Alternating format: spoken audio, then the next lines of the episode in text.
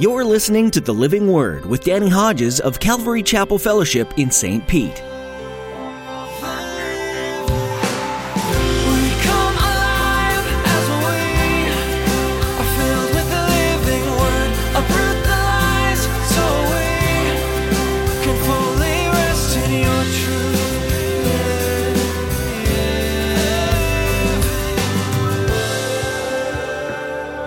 Trust in the Lord with all your heart and lean not on your own understanding. In all your ways, submit to Him, and He will make your path straight. I love that verse. Lean not on your own understanding. Don't try to figure it out. When you know it's the Lord, follow His lead. Listen to His voice. Do what He says. You can trust Him. Without faith, it's impossible to please God. That's what God loves. Those who are led by the Spirit of God are the children of God. One of the marks of being genuinely saved is that you're led by the Spirit. One of the marks that shows that a Christian is truly saved is to be led by the Spirit. In today's message from Pastor Danny, he teaches us that without faith, it's impossible to please God. Sometimes in life, we're not going to have all the answers. We as Christians need to trust in the Lord with all our hearts and not lean on our own understanding, but on God's. The Lord knows what He's doing in our lives. We need to put our faith in Him and be led by His Spirit. He will make our path straight. Now, here's Pastor Danny with part one of today's edition of the Living Word from the book of Acts, chapter 8.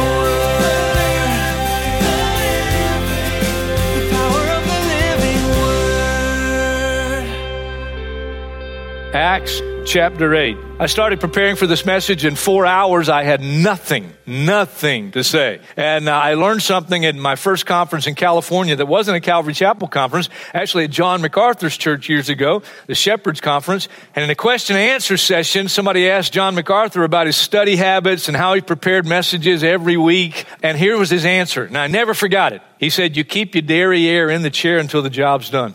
I had to go away and learn what a derriere was. Now I know. And so four hours I had nothing and I just kept my derriere in the chair and now I've got more to share than we have time for. Acts chapter 8. Saul of Tarsus in our study will soon be radically saved, will become one of the greatest apostles for Christ. But at this point in our study of the book of Acts, Saul of Tarsus is leading a hellacious persecution against the church. But that persecution backfires in hell's face. Every time Saul and those with him pound the church, it's like pounding on a fire and the sparks fly. The persecution caused the believers to be scattered. Philip is scattered, ends up in Samaria. He preaches the gospel in Samaria. Revival breaks out. And that's where we pick up our story, chapter 8, verse 26. Now, an angel of the Lord said to Philip, Go south to the road, the desert road that goes down from Jerusalem to Gaza. That would be Philistine territory. So he started out, and on his way, he met an Ethiopian eunuch, an important official in charge of all the treasury of the Kandake. That's a term that means queen of the Ethiopians. This man had gone to Jerusalem to worship. On his way home, was sitting in his chariot, reading the book of Isaiah the prophet. The Spirit told Philip, Go to that chariot, stay near it. Then Philip ran up to the chariot and heard the man reading Isaiah the prophet. Do you understand what you're reading? Philip asked. How can I, he said, unless someone explains it to me? So he invited Philip to come up and sit with him in the chariot. This is the passage of scripture the eunuch was reading. He was led like a sheep to the slaughter, and as a lamb before its shearer is silent, so he did not open his mouth. In his humiliation, he was deprived of justice. Who can speak of his descendants? For his life was taken from the earth. That's Isaiah. We know it is Isaiah 53, verses 7 and 8. And it's a wonderful prophecy about the suffering of the Messiah. The eunuch asked Philip, Tell me, please, who is the prophet talking about? Himself or someone else? Then Philip began with that very passage of scripture and told him the good news about Jesus. As they traveled along the road, they came to some water, and the eunuch said, Look, here is water. What can stand in the way of my being baptized? So obviously, as Philip shared with him the gospel, he also shared about baptism. Repent, believe the good news, receive Christ, and be baptized. And he gave orders to stop the chariot. Then both Philip and the eunuch went down into the water, and Philip baptized him. When they came up out of the water, the Spirit suddenly took Philip away, and the eunuch did not see him again. But he went on his way, rejoicing. Star Trek. Philip got beamed out and beamed back down 20 miles away in Azotus. Philip, however, appeared at Azotus and traveled about, preaching the gospel in all the towns until he reached Caesarea. I just love this study. and I don't know if you will, but I loved it. So much to learn, so much here. Some I just got to throw out and we got to move on. For example, Philip's willingness to break biblical and religious traditional boundaries in order to share Christ with this eunuch. There's a racial issue. He's a black man, but that didn't stop Philip. There's a cultural issue. He's an Ethiopian, but that didn't stop Philip. There's also a biblical hurdle. Deuteronomy 23 verse 1. No one who has been emasculated by crushing or cutting may enter the assembly of the Lord. No eunuch. But the gospel is changing men like Philip and the other disciples. They're not thinking and acting like they used to. Praise the Lord. There's also Philip's willingness to obey the Lord's direction for his life. Think about where he's leaving. He's leaving a revival in Samaria. I mean, this is a happening. And he's told by the angel, go south to the desert road that leads to Gaza. That's Philistine territory. The persecution scattered them, but that wasn't a choice. They didn't volunteer and say, I'll be a missionary and go there or here or wherever. No, that was a persecution that thrust them out. But here, Philip has a choice. He has a choice. And he's told to leave the happening place and go down a desert road toward Philistine territory. And no other details are given. One commentator writes there were two roads from Jerusalem to Gaza in this day, and the Spirit and the angel command Philip to take the one that was seldom used. So it's a desert road, the seldom used desert road. It's going to be dry, it's going to be dusty, it's going to be lonely. But he steps out, he takes off by faith. I could get bogged down here, we're not going to, but just a simple question. How are you doing at taking direction from the Lord?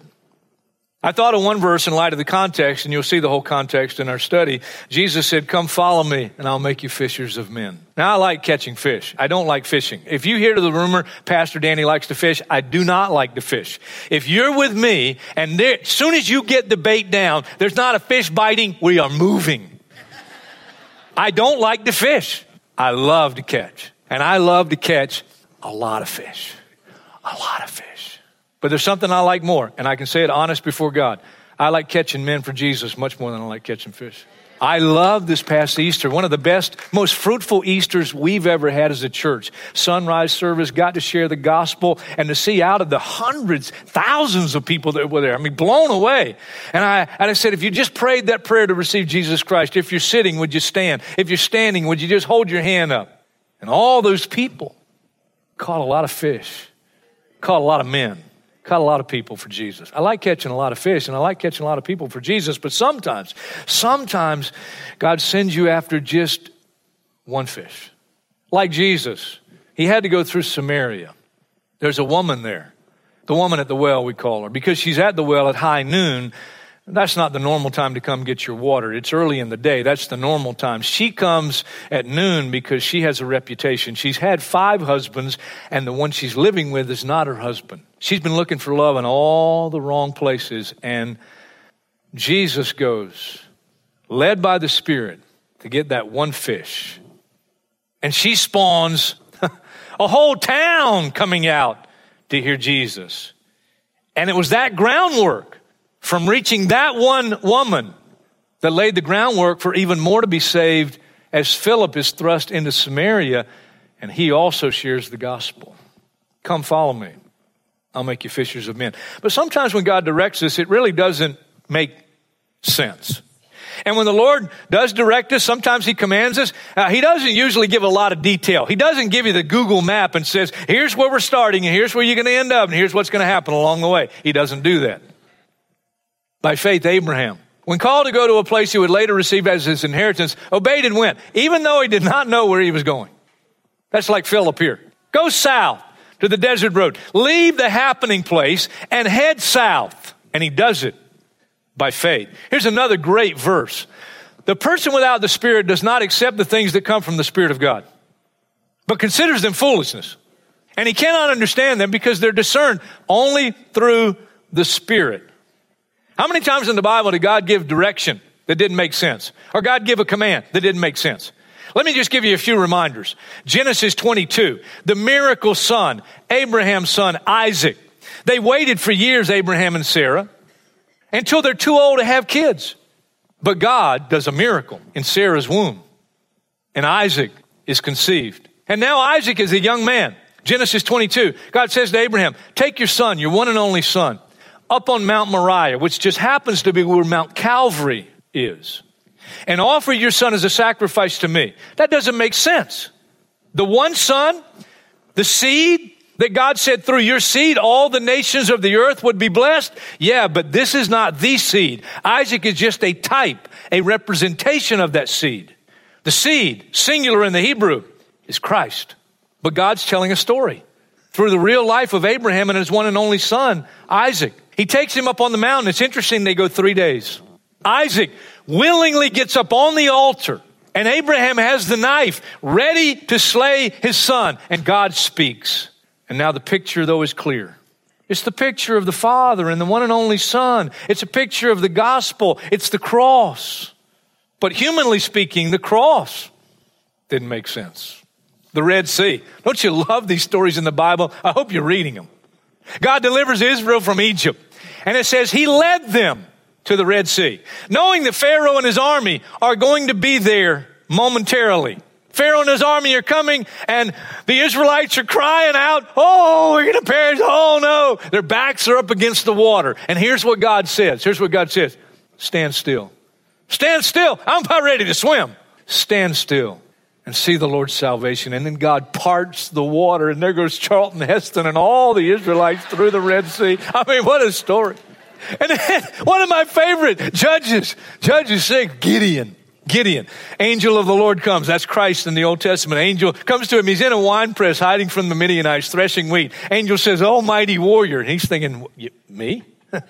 But he follows the call and he goes out and he says, anybody come willing to fight the Midianites? Come on, Midianites, massive army. 32,000 Israelites men show up. God says, that's too many. Tell anybody who's afraid they can go home. 22,000 went home. God says, that's still too many. Takes them down to the brook, whittles it down to 300. 300. And here's the plan to go against the Midianites. Every man, 300, has a clay jar. They have a torch inside the clay jar. And everyone has a trumpet. At Gideon's command, Gideon says, At my command, shout, a sword for the Lord and for Gideon. Nobody has a sword.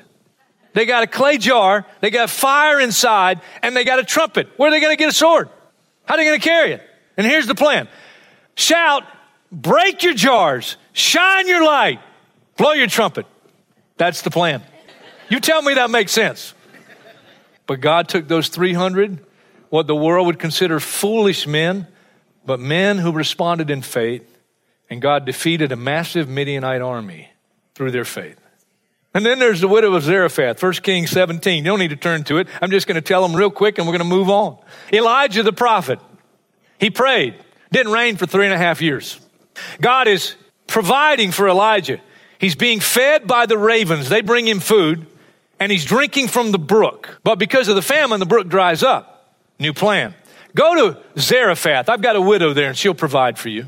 He gets to Zarephath. He sees the widow. He says to her, Would you please bring me a drink of water and a piece of bread? She says, Sir, all I got is a handful of flour in a jar and a little bit of olive oil in a jug. And I'm gathering some sticks, gonna go home, make one last meal for me and my son that we may die.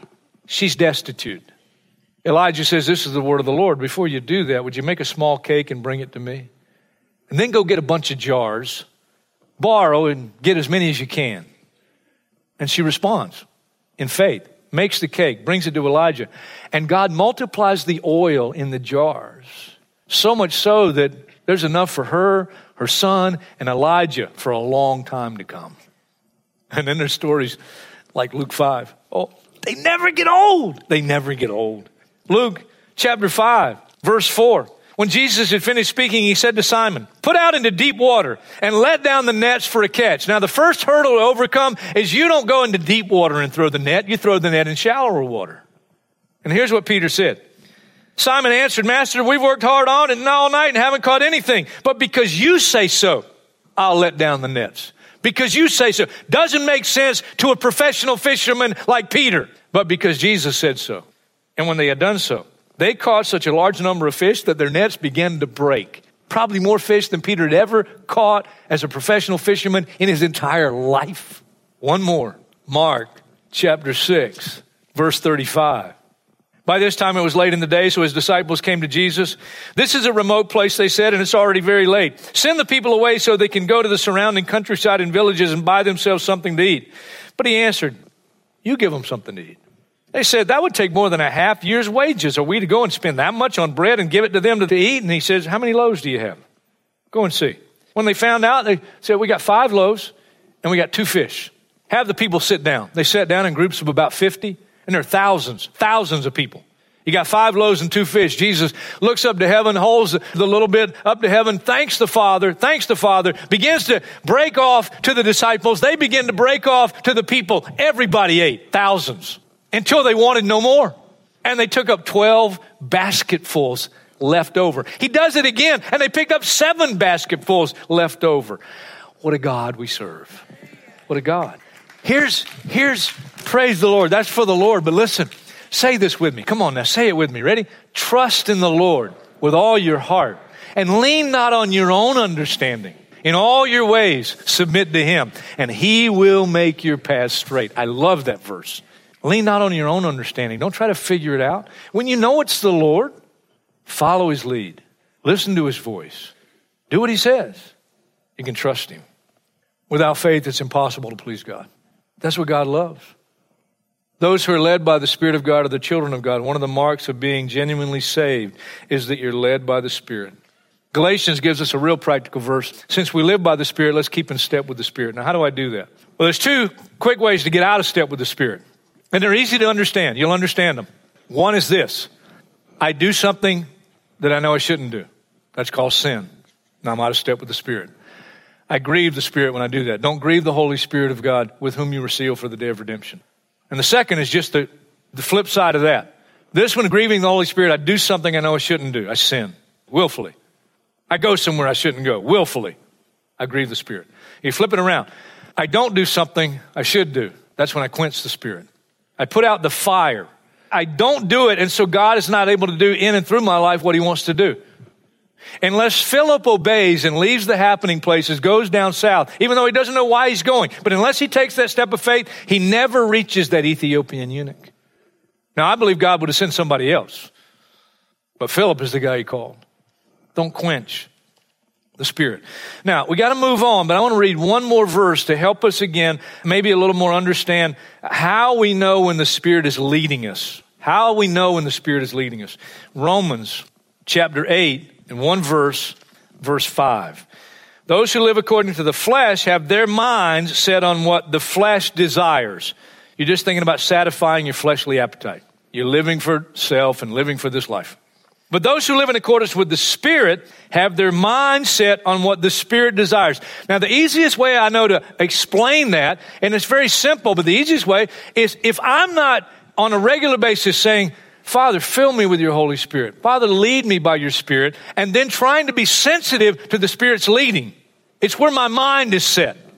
You got to want to be led by the Lord to be sensitive and become sensitive to be led by the Lord. So if you're just going through the day and you're not thinking about the Lord and not wanting the Lord's will, no wonder you're not sensitive to when He says move, when He leads you.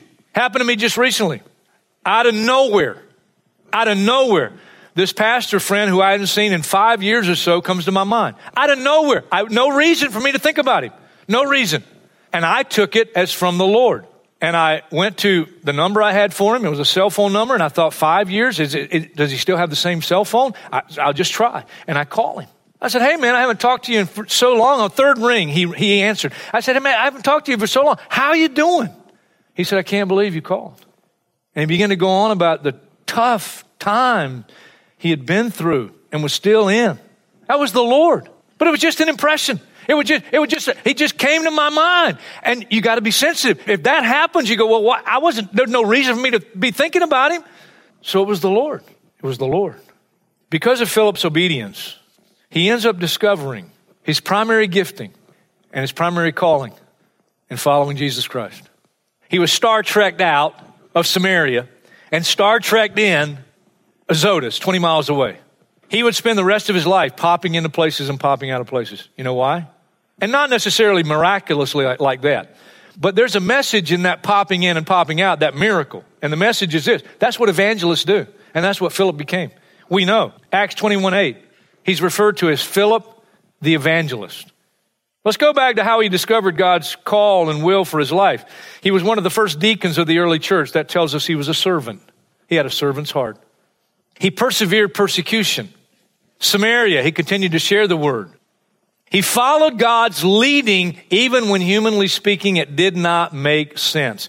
And because of his servant's heart, his perseverance, and his willingness to obey, even when it didn't make sense, he discovered the primary calling and gifting for his life. He became Philip the evangelist. And he had an ability, but it didn't come miraculously. It came through study and effort and work. He was able to share Jesus and the gospel from the Old Testament. Now, I know they didn't have the New Testament at that point, but let me ask you could you share the gospel with someone from the Old Testament? If you share with a Jew who doesn't believe Jesus is the Messiah, you do no good by reading or telling him anything from the New Testament because he don't believe the New Testament. And the only way you're going to be able to share Jesus with him is through the Old Testament. I challenge you to make it a goal. Listen, when that verse that Paul wrote to Timothy, study to show yourself approved, a workman, a workman that doesn't need to be ashamed but rightly handles the word of truth, that's not just for professional preachers and teachers. That's for any Christian. That's for you. That's for everybody. I want to give you real quick and then I got to move on. My favorite, the top eight Old Testament prophecies about Jesus. Now, there are a lot more. But if you just learn these eight, write them in your Bible, and do a little bit of work to learn them, you'll be able to share Christ from the Old Testament. The first is Jesus' birthplace. I'm not going to take time because there's one last point and we got to get it because God wants us to get it. The second, Abraham and Isaac. You learn that story. There's the gospel right there in the story of Abraham and Isaac. Third, the betrayal of Jesus by Judas Iscariot. Fourth, Zechariah. I love this one. I love this one. It goes like this Take the 30 pieces of silver, the handsome price you paid me, and throw it into the house of the Lord to the potter. That's what it says. Judas Iscariot, filled with remorse, not repentance, because of what he had done, takes the 30 pieces of silver that the Jewish leadership had paid him to betray Jesus, goes back to the temple, the house of the Lord, throws it into the house of the Lord. The Jewish leadership pick up every piece and they say, it's blood money, so we can't put it into the temple treasury. It's defiled. So what we'll do, we'll buy a field, the potter's field, as a burial place for foreigners. Amazing prophecy. Amazing prophecy. Number five, Psalm 22, 16. Before anybody ever thought of crucifying someone on a cross, this prophecy, they pierced my hands and my feet. Psalm 22, verse 18, they divided my clothes among them, cast lots for my garment. That's what the soldiers did. They gambled for Jesus' clothing at the foot of the cross. Isaiah 53, where the eunuch was reading, verse 8 is the death. Verse 9 is the burial. Verse 11 is the resurrection. It's right there.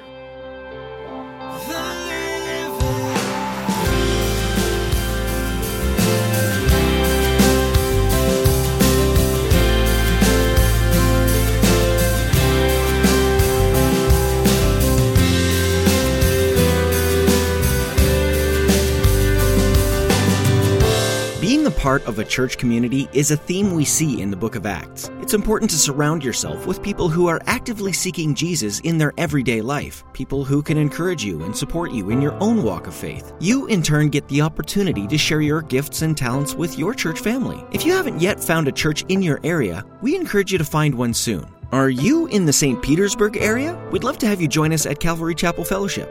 We meet each Saturday at 6 p.m. and again on Sunday at 9 and 11 a.m. Each service contains Bible study, prayer, and worship of our incredible Savior. Hang out for a little while afterwards to meet some friendly faces. Don't forget to shake hands with Pastor Danny and let him know that you're a listener. Find out more about Calvary Chapel Fellowship at our website, ccfstpete.church. If you can't join us in person, we have a live stream of all of our weekend services. Just visit ccfstpete.church and click on the link in the menu. While you're at our site, you can listen to additional teachings from more books of the Bible by clicking on sermons. You'll be redirected to our YouTube channel and don't forget to subscribe. That way you'll never miss a new edition of the Living Word. You'll find the link again at our website, ccfstpete.church.